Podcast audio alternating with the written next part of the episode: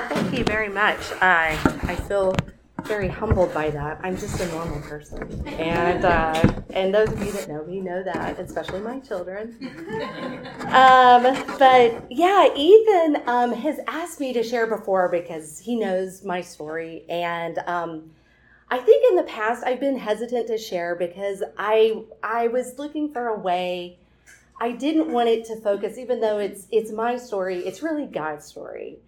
And um, if you will all be so kind, I, I would like for you to participate a little bit as well this evening because when you when you love God and you walk with Jesus, you get caught up in the bigger story of God and the bigger story of what God's doing and how He's working and how He's moving. And so this isn't my only my story. I mean, my story is just an example of how God is working and how He's moving and um, how he's bringing healing and wholeness to so many people, and that includes you as well. And so um, there are some times where I'm going to ask you to participate a little bit, if that's okay. And and the first thing we're going to do before we get started um, is uh, I'm going to ask you to turn over your paper and number one to four.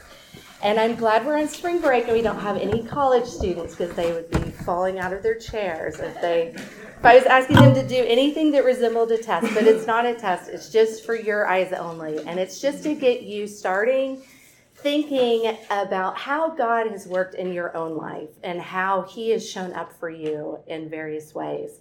So, the first person I want you to think about is I want you to reflect back and I want you to think about the first person who told you about Jesus. So think about the first person who told you about Jesus, and you don't have to overthink it. Um, but just write that write that person's name down on your sheet. And then the second one that I want you to write is I want you to reflect and think back on someone who helped you grow in your faith or someone who helped you understand the gospel in a deeper way.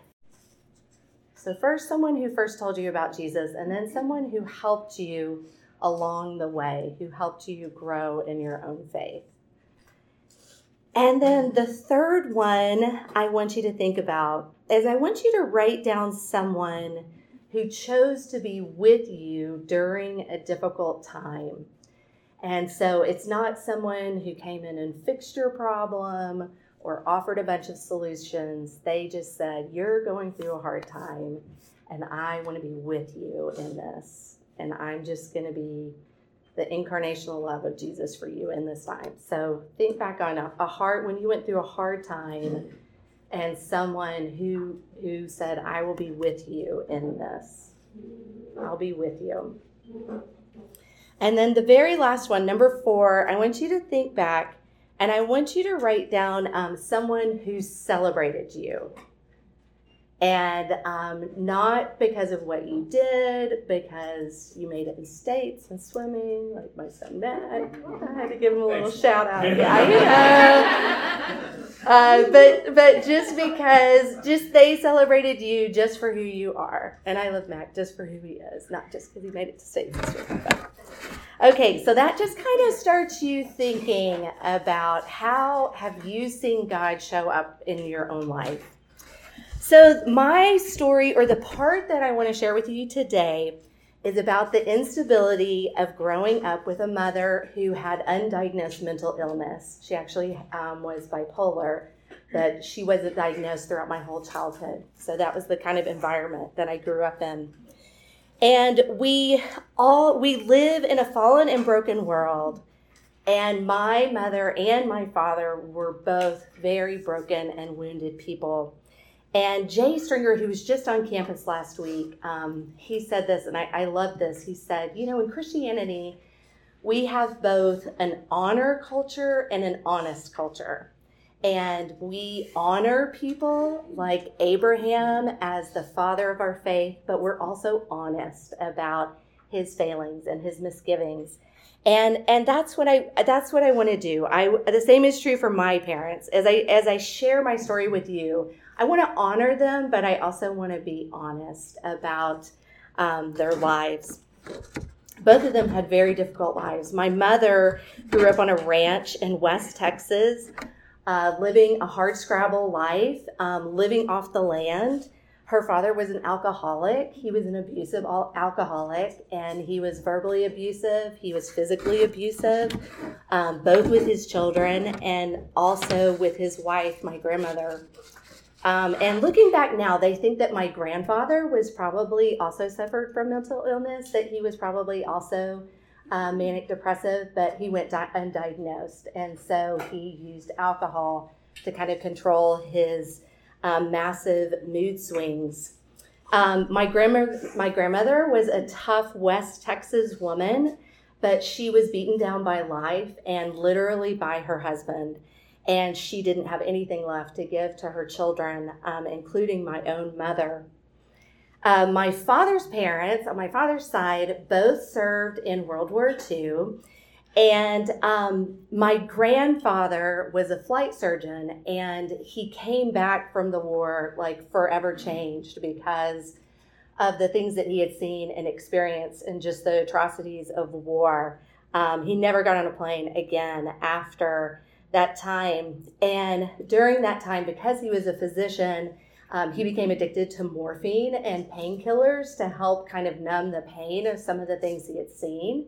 And because painkillers were unregulated at that time, he had unlimited access to them. Um, when he came home from the war, he served as a rural doctor in West Texas, and he was only one of two physicians in the entire county. And so he and another doctor uh, um, it was very stressful, just had to take care of everyone in the county. And my dad remembers him being so stressed out that uh, he came home one night and he, he smoked cigarettes too. And he was smoking and he had two lit cigarettes. in his hand, you know, he was just like, I can't get the nicotine fast enough, you know, like, um, and, you know, that's how stressful it was. And his addiction to pain medicines actually eventually caught up with him, and he died of an overdose when he was maybe 51 years old, when my dad was in his late 20s. So my dad was still, um, he was either just out of college or a college student when his father passed away. And then you add to this that my dad's younger sister, who was only 18 months old, younger, and was a childhood playmate of my dad. She was bright and gifted and talented, and she had Marfan syndrome, um, which affects your heart. And at the time, now they could do a simple surgery and replace that, but at the time they didn't know that. And so she came home after her freshman year at the University of Texas and passed away that summer. So within two years, he lost his dad um, to a an overdose and he lost his sister. And my grandmother, uh, so both of these losses, so close together, left my father in a state of shock and deep depression. Um, he was also lived with a bitter and angry mother that he then um, had to take care of for the rest of her life.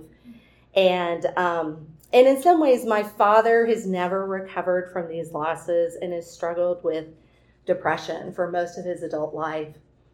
And even as I was kind of writing these things down, I just have to tell you, I was overwhelmed by just the weight of the heaviness and the sadness and just the brokenness that is this world. And if you just took any one of those things, it's kind of like all of those, that sadness um, is a bucket. You know, so you just put any one of those losses for my parents, for both of them, in a bucket, and those things just kind of get thrown in the river of life. And what happens is, as more and more of those things are thrown in, the waters rise and rise and become more turbulent. And those things get passed downstream, don't they? And that's what the scriptures talk about when it says, you know, the sins of the fathers are passed on to the third and the fourth generation. You know, so my grandfather was forever changed by the things that he experienced during World War II. Um, and then that affected my father, which then affected me. And those things just kind of, those buckets of sadness just kind of get poured in and flow down until at some point you have to say, no more. You know, I'm putting the cross of Christ in these waters. Um, to, to absorb this evil, to combat this evil, to come against this evil. Um, that, um, you know, I, we can't let this go on any longer. It just continues to rise and flow and flow um, the farther it goes along. And some of these were sins of their own choosing. Some of it is sin that is done against us. And some of it's just the result of living in a fallen and broken war, um, fallen and broken world, like my grandfather getting caught up in World War II. Um, so, yeah, but that we have to do the hard work of honestly looking at what it is we've lost to grieve these losses and invite the healing blood of Jesus into these gaping wounds. So, all that to say that my parents were two very wounded and broken people without many resources to draw from. And now, as an adult, I can see that. And I, I can have compassion on them and I can see the limitations that they brought into parenthood. But as a child, I had no comprehension of that. I had no understanding um, all I knew is that I needed my mother and my father to be parents, uh, to protect me, to be present to my needs, to guide me through this world. And there are many, many stories that I could tell from my growing up years stories of neglect and abandonment, especially emotional abandonment. Um, but I, I, prayed and kind of asked the Lord what I should share. So there's there's one that I feel like kind of sums up my childhood in many respects. Um, my father came of age uh, during the war in Vietnam. And because of what happened to his father, he was terrified of going to war. Um, and so he stayed in school as long as he could to kind of, he was drafted, but he delayed the draft. And then when he finished school, um, he had to serve out his military service, and so he they were sent to Fort Wainwright in Fairbanks, Alaska, because we were in the Cold War, the very very Cold War in northern Alaska. Um, and those are where my very first memories are of growing up. We moved there when I was three, or two or three, and we lived there until I was five or six before we moved back to Texas. And so those are where all of my first really growing up years were. And the one of my very first memories, and it's my first because I was completely terrified and alone and scared. But my parents and I, I do not know why they did this. There are a lot of things I questioned that I just don't think they had a lot of capacity to be parents. But um, when I was three or four years old, so I was probably around the age of like Helen English or Zoe Claire um, like Penelope, around that age. I mean, I was three or four. And my parents put me on a bus to go to chapel on the base. And so the, the bus came around the military housing and picked up kids. And my parents, for some reason, thought it would be a great idea to put their three year old on the bus with no one else that I knew to go off to a place with no one else that they knew or no one else I knew. And I remember getting on that little school bus and like having to like throw my leg up on the seat, like being so little I couldn't even get up. And my my little legs like dangling on the floor over, you know, not hitting the ground and sitting on the front of the bus and just being completely terrified. And um, we arrived at this chapel on this military base, and I remember there was a woman there who looked as shocked to see me as I was to be there, you know. And looking back now, too, I just think of the graciousness of God. Like, who was that woman, you know? But she grabbed my hand and said, You're going to sit on the front row with me. And brought me to the front. And, you know, I just remember like being completely terrified and just feeling alone just feeling completely alone and afraid and what am I doing here and what am I supposed to be doing? I was thinking about this story and um, I still remember the emotions that I felt in that moment of just being afraid and alone. I don't remember how I got back home. I I think I kind of blocked out that part of the story. But I think in that way, that story represents so much of my childhood of just being on my own, having to figure things out, having to kind of make my own way because my parents just couldn't be emotionally or present to me. And when you grow up with a parent who has mental illness, life always feels chaotic. Everything's chaotic. It feels things are very uncertain, things are very unstable and unpredictable. You can't depend on them uh, to do certain things that normal parents would do, like drop you off or pick you up. Um, and I realize now that I suffered from what psychologists would call disorganized attachment, which develops when a parent feels unsafe or unstable and fails to respond appropriately to a child's fears or troubles. So, in regards to childhood development, I recently read that the prefrontal cortex in your brain is not fully developed until you're 26 years old, which I was like, wow, that sounds really late. But if you have teenagers, you understand that. Yeah, no offense to mine, but, uh, you know, and so until that time, I was like, wow, 26 years old. Um, a child is dependent on a parent or other healthy adult in their life to help them through the challenges and difficulties that life can bring. Um, and every time we gather as a church, you can see so many examples of children who have healthy attachments to their parents. Um, and you'll see this every time a toddler, like little James or Finn or any of these guys, they go out and they explore and they play. And then when they feel afraid, what do they do? They run back to their parent. They run back to their parent. And I recently learned that what they're actually doing as far as attachment goes is they're borrowing their parent's brain. Okay, so when they run back to their parent to be comforted or soothed, they're borrowing, they haven't learned how to kind of self regulate or soothe themselves yet. So they're borrowing that part of their parent's brain um, to help calm them down. And the really cool thing that they've learned now in neuroscience is that um, we can actually do the same thing with God. Is that we can turn to God and come to Him and He can help soothe us and regulate us and comfort us that we can develop that same kind of healthy attachment um, that healthy children have with their parents when they come back. And if you're interested in this, Kurt Thompson has a fabulous book called Anatomy of the Soul that I would highly, highly recommend. But he goes way into more what's actually happening in your brain. But that was so encouraging to me when I read that, that we're not stuck with I mean, pr- praise God that I'm not stuck as that little three or four year old, completely terrified on the bus, all alone with my little feet dangling over the edge.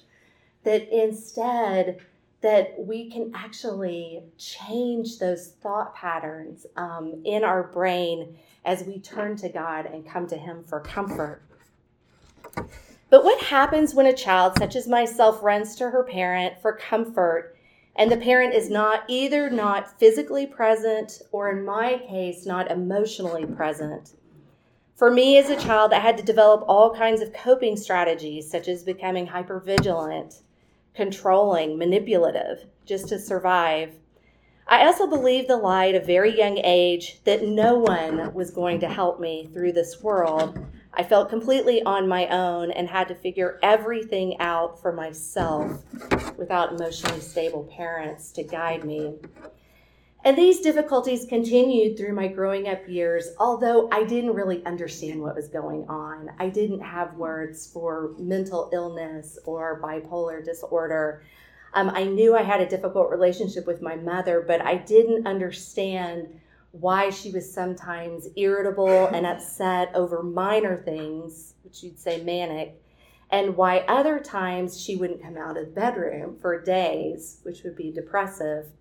As a firstborn, I took on a lot of the responsibility of caring for my sister, who was five years younger than me.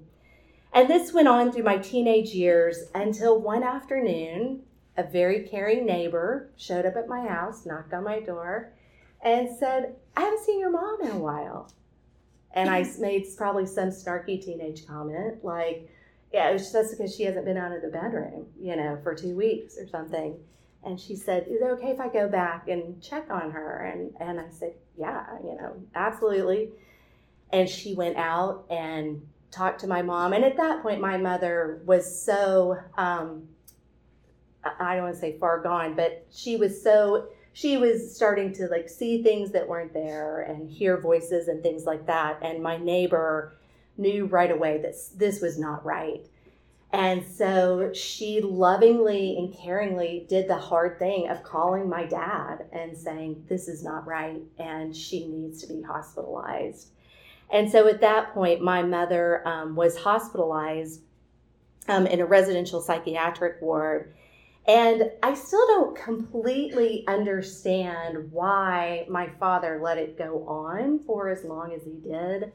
I think some of it was a combination of shame. Um, this was in the 80s, and there wasn't as much openness and talk about mental illness. I think some of it was just passivity, and some of it was his own depression that kept him from doing something sooner. And speaking of shame, I felt the heavy weight of shame and the stigma of mental illness. This was during the 1980s, like I said. I was in high school, and my high school friends were certainly not going to talk to me um, about what was going on. Um, once again, I just felt completely alone and I was hurting. I was confused. We attended church as a family, but sadly, no one from our church reached out. No one brought us meals. No one talked to me about it. And so I was angry. I became so angry. And I was angry at my mom for um, being sick, even though I didn't understand it wasn't her fault. I was angry at my father for letting it go on for as long as he did. I was angry at the church for not caring and not showing up. And I, if I was honest, I was angry at God for allowing it to happen to our family. Um, my mother finally returned during my senior year of high school, but had to be hospitalized several more times uh, to work out her medication. And the hard thing about when you um, have a family member, and I know some of you do that struggle with mental illness in this way, when she came home, she was actually so over medicated that it was like she wasn't even there. She wasn't present. She had kind of that flat affect. Um, and so the memories of her that I did have of being active and lively were gone. And the hard thing about something like that is, too, is there's not always a place to grieve that loss.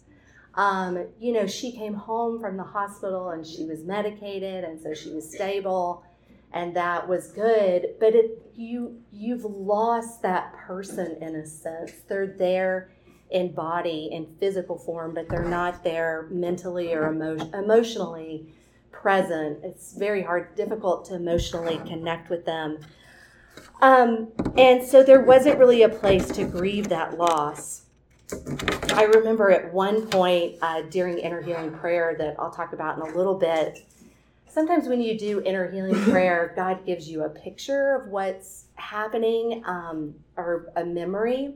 And I remember seeing my mom in a picture and she was like a cartoon character that had like the X's on the eyes. You know, it was almost like she wasn't there. You know, it was it was the grief of that. So when I was in college, I I, pers- I went off to college. I went to a large state university where I could be anonymous and walk across campus, and no one knew anything about my family. Um, and I pursued the things that the world told me would make me feel better. So I joined a sorority because I wanted a place to belong. I tried to make good grades. I dated the right guys. I wore the right kind of jeans. You know, like if only a pair of jeans would make you feel better. You know, have you ever had that? These shoes will make me feel better. But all of these things just left me feeling empty, as I know all of you know. And after a particularly hard breakup with a boyfriend, I found myself crying out to God and just saying, God, there has to be more than this. You have to show up for me because I don't know if I can go on like this. And God certainly showed up for me and started bringing different people into my life, including a wonderful mentor um, who opened her home to me and other college age women. Um, and she not only opened her home, but she also opened her life and was so, um, was very much kind of a mother figure to me during that time, um, just taking an interest in me. And it was through that relationship that I eventually moved to Washington, D.C and lived in Christian community there and worked for a Christian nonprofit. And that's the same group that I met Colin through. So God was slowly melting my heart, but there was still a lot of bitterness and anger and resentment and unforgiveness that I carried um, in that time. And if you, this is another little participation, but if you take your fist and you make, if you take your hand and you make a tight fist like that, if you can just feel all the energy that it takes to hold like that, like those things anger, bitterness, resentment that I was holding on to. Um, you know, I was so scared in some ways to let go of those things, but at the same time, that takes a lot of energy to hold all of those things together and it was it was wearing me out um, yeah. And, and also, it takes a lot of energy that you don't have to give to other things. Uh, you don't have emotional energy for other relationships or things like that. It's tiring and exhausting. And that's how I honestly felt most of the time. I remember hearing a talk when I was in DC, and it was about loving God with all of your heart, soul, strength, and mind. And I remember them focusing on that loving God with all of your heart. And they said, you know, if you're serving God and doing these things for God, but you're carrying around this unforgiveness and anger, it doesn't matter. It doesn't matter that you're doing all these things. And I remember feeling so convicted by that because I knew that was me. Um, but I didn't really know what to do about it. I didn't know, I didn't know how to, to get rid of that. I felt deep conviction about this, but I didn't know how to untangle these knots that I carried. After Colin and I got married, um, he gently pointed out that I seemed to have a lot of anger, you know, which uh, doesn't take a doctorate in psychology to uh, figure out. And, um, you know, up until a certain point, you can kind of manage those kind of emotions like anger and bitterness and resentment but after a while with this i you know the stuffing down you can stuff and stuff and stuff and stuff and stuff until it comes about here. And then you get to be what i kind of call leaky. Um, that, that's a very you know technical psychological i got leaky you know? But you see this all the time don't you? Or maybe you see it in yourself where you overreact to something that's very simple. Um, or you see this in road rage all the time, like, you know, just the anger that people are carrying around inside of them.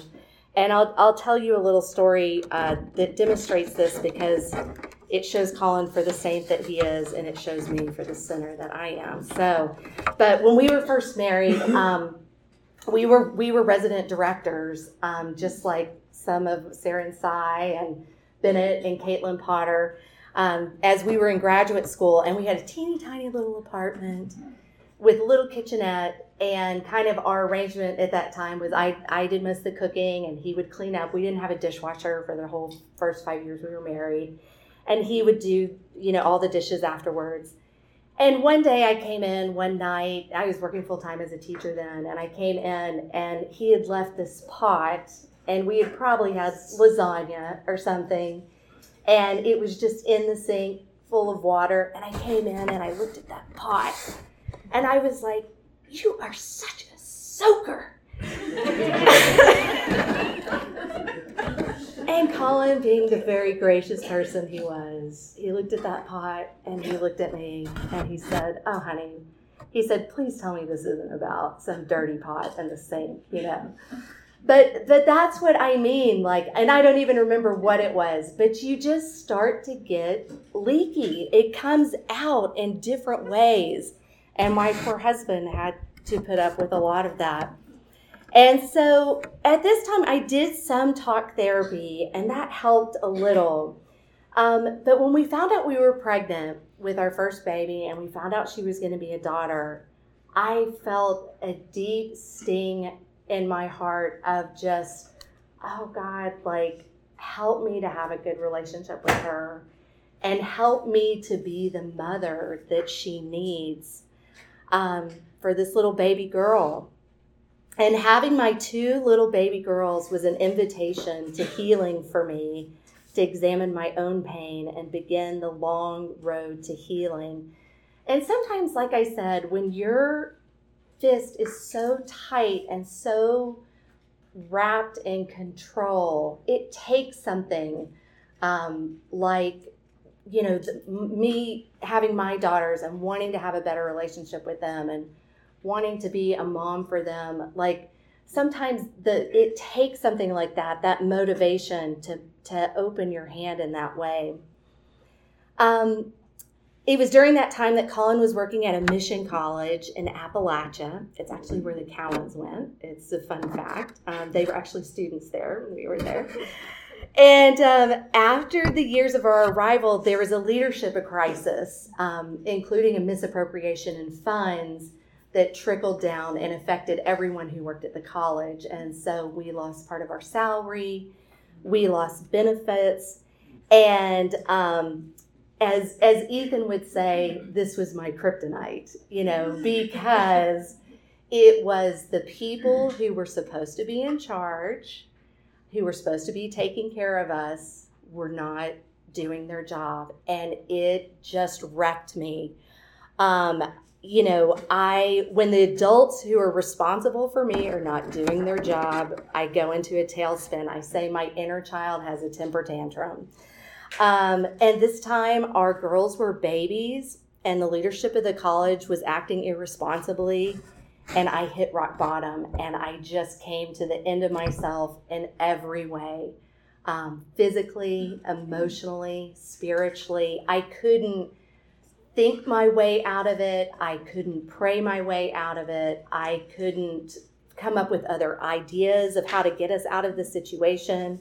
As much as I tried, I could not manage this on my own. It was beyond my control, which in many ways was the mercy of God because it revealed the lie that I could no longer depend solely on myself. I had to turn to others and to God. And if I was honest, I had to admit that I really didn't believe God was going to show up for us either. Um, but in his wisdom, God needed to expose those lies and bring them into the light. He needed to bring me to the end of myself so that he could begin to heal again, build again. When I shared what was happening at the college we were at, everyone we talked to was despairing.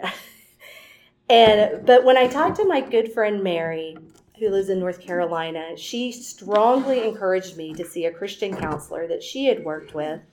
And I trusted Mary because I had seen a dramatic change in her own life, um, healing from anxiety and panic attacks. And more than that, I saw in her a deeper relationship with Jesus um, and an intimacy with Jesus that I hadn't seen before. So I trusted her. And I started meeting with this counselor at the time, and I will never forget. Um, you know, I showed up uh, to her a complete wreck, and I said, "This is what's happening," and blah blah blah. You know, at the college, and she listened and listened, and she tenderly said to me, "She said, don't you see how much God loves you?"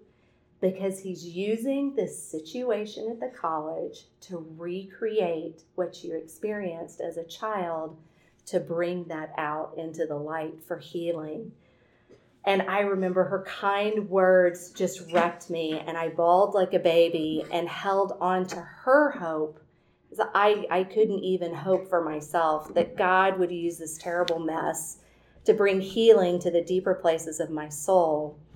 And honestly, it was probably only because of the chaos of that situation that I was able to let go to open up my hand and let God do the work of deep healing in my life especially around the issues of with my mother, because I was in such a de- desperate place.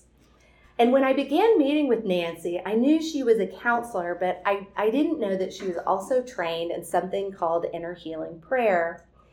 An inner healing prayer is a prayer that invites Jesus into those most deepest wounds of our hearts. It's not just talking your way out of the problems, actually inviting Jesus into those places uh, to let Him do His good healing work in us that only He can do.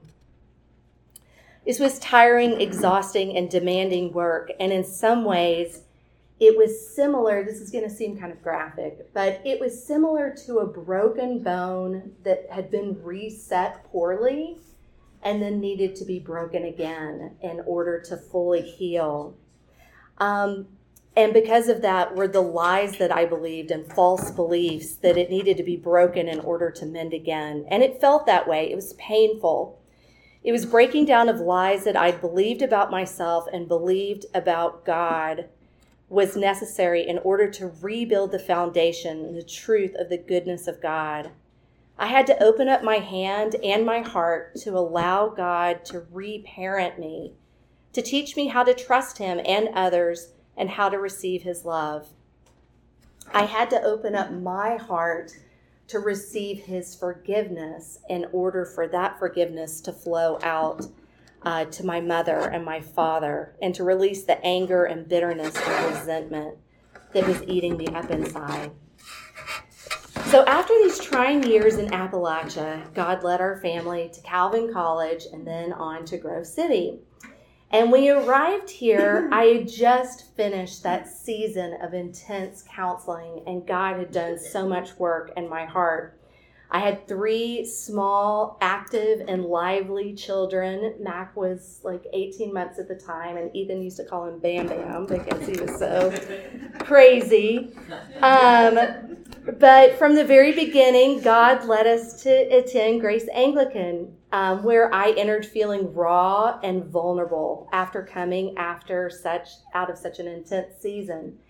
And at this time, like Ethan said, it was the very beginning of our church. And so, do you remember a couple of weeks ago where we did the church annual meeting and he had the little line graph? I mean, this was the very beginning with maybe like 60 or 70 people attending, and probably half of those were college students. So, it was a really small group. And as I began to slowly open up and share my stories, I was amazed that at Grace Anglican, um, there were many different people who knew about inner healing prayer, had experienced inner healing prayer in their own life. So, one would be Ethan and Monique, um, who were deeply impacted by the Freedom in Christ retreat that many of you have been on, and also by the Lazarus Center, uh, led by Valerie Vatunick. Um, there was also Durwood and Lori Ray, who've since moved away to Texas, but they had experienced and had training in inner healing prayer through InterVarsity and the New Wineskins movement.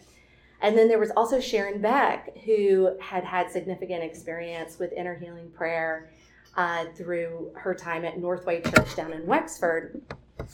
And so this was literally that I, it, it was a sign and a wonder to me that God would be that good to me that I had just come out of this intense season of counseling and inner healing. And God put me in a small little church in Western PA. We were meeting at Slippery Rock at the time with probably 40 to 60 people and there were four people who had had significant experience with inner healing. That was that blew my mind that God would give me that many people that um, could understand what I had been through and affirm that and confirm that in my life. Um, so that that was amazing.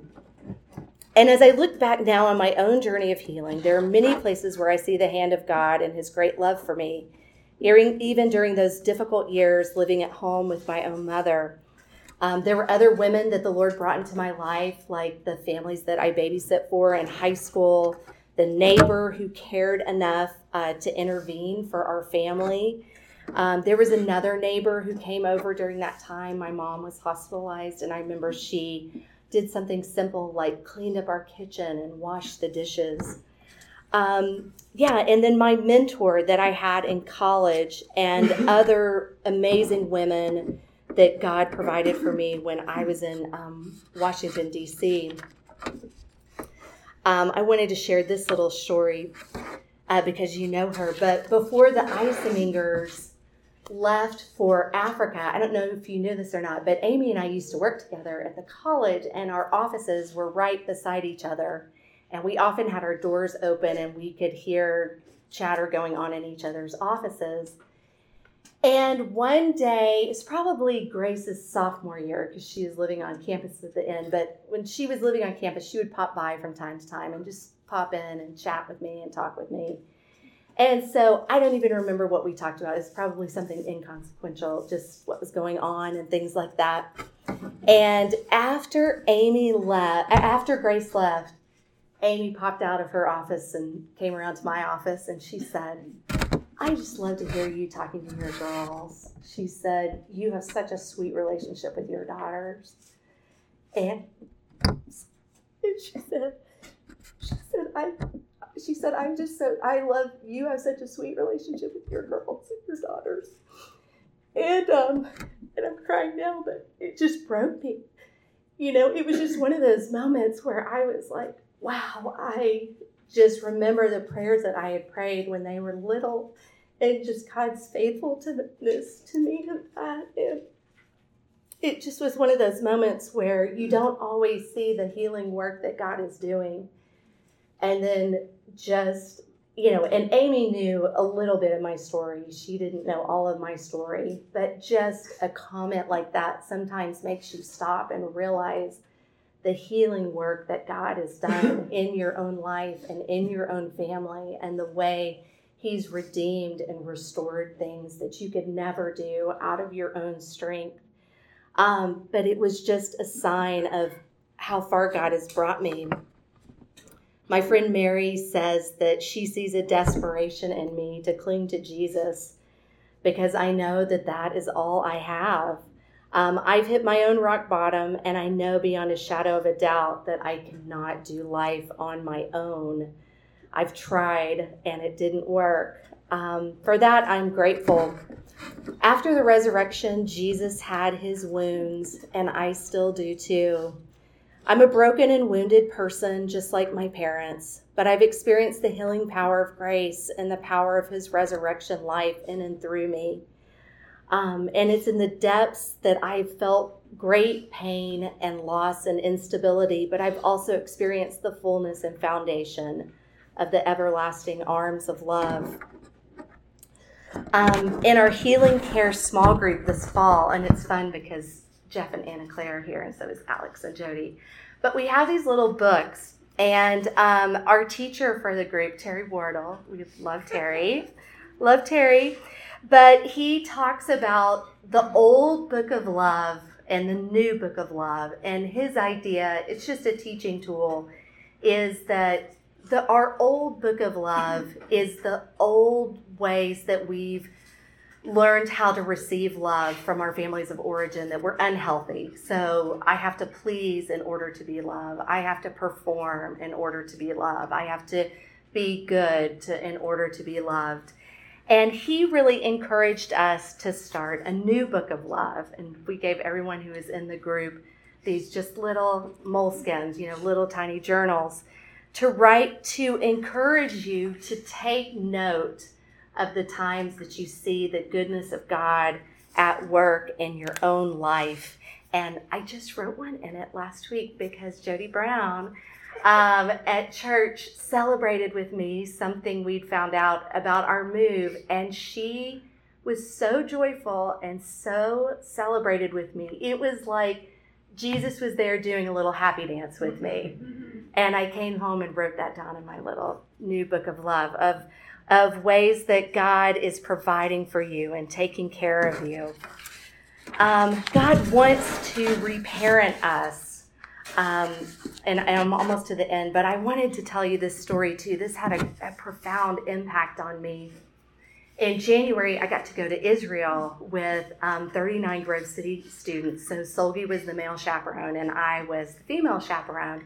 And there were 10 or 12 of them from Grace Anglican that were on the trip with us, and they're not here tonight, but they would remember this so closely. It was such a special time to get to go and have that experience with them. I mean, we really, it was just a just a gift um, in my own life. But one of the things our trip set up for us is that we were there during a Shabbat, um, their their Sunday, their holy day, and we got to go actually into the home of um, other Jews there to have Shabbat dinner with their family. And so our family was Sarah and Stephen. They were from Atlanta, but have made Aliyah to Jerusalem. So um, it was wonderful because they spoke English. And they had five beautiful daughters. And so what would happen is during the Shabbat dinner, they would go through and explain everything they were doing. So the blessing of the candles. And then Stephen started with, he, he said, a blessing over his wife. And then this was the part that just wrecked me. He for each of his daughters, he took his daughters and he says a blessing over them. He took them and held their face in his hands. And he said unto them, He said, May the Lord bless you and keep you. May the Lord make his face shine on you and be gracious to you. May the Lord turn his face towards you and give you peace. And then he would whisper in each of their ear like a little special, like, um, thing to them. But can you imagine? And he did that to each girl, each daughter, one by one. He went down the row and spoke that blessing to them. It was so tender.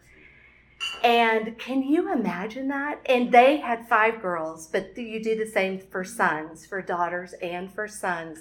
So every Friday night, as a part of their Shabbat, he blesses his wife and he blesses each of their children and looks them in the face and says these words of blessing.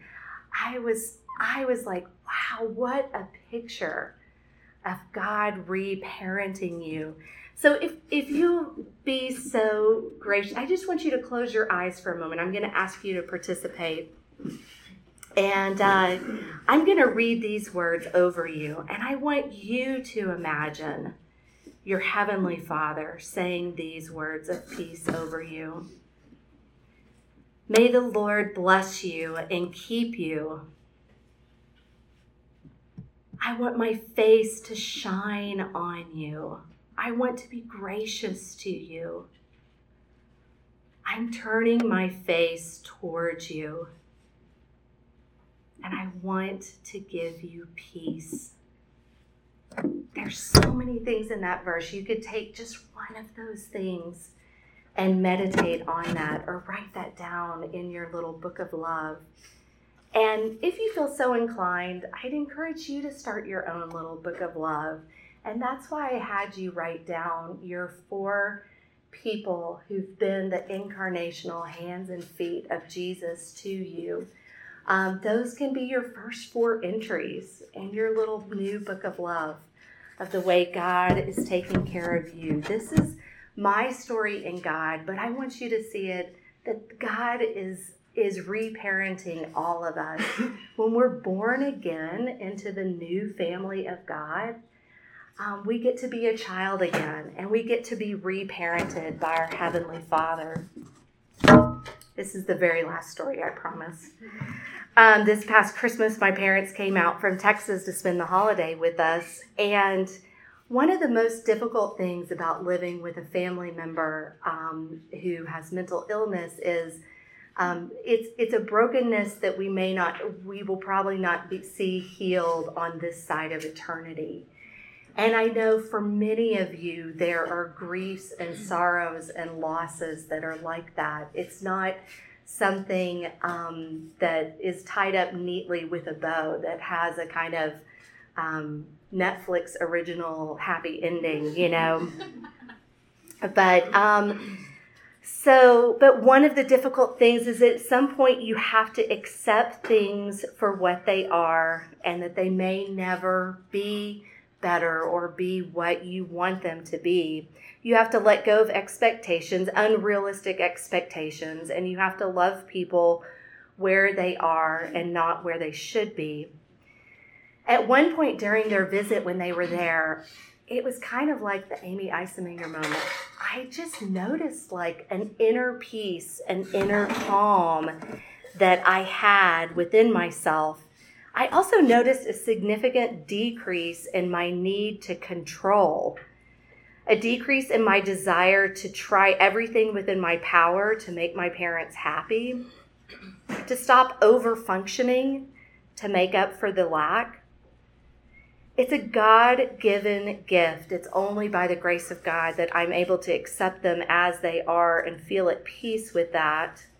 And I realize that I'm still the little child and that I have everything I need from my Heavenly Father. I can trust Him completely. And after that holiday visit, I was reminded of this psalm that I'm going to close with. O Lord, my heart is not proud, and my eyes are not haughty. I do not concern myself with great matters or things too wonderful for me, but I have calmed and quieted my soul like a weaned child with its mother. Like a weaned child is my soul within me. Amen.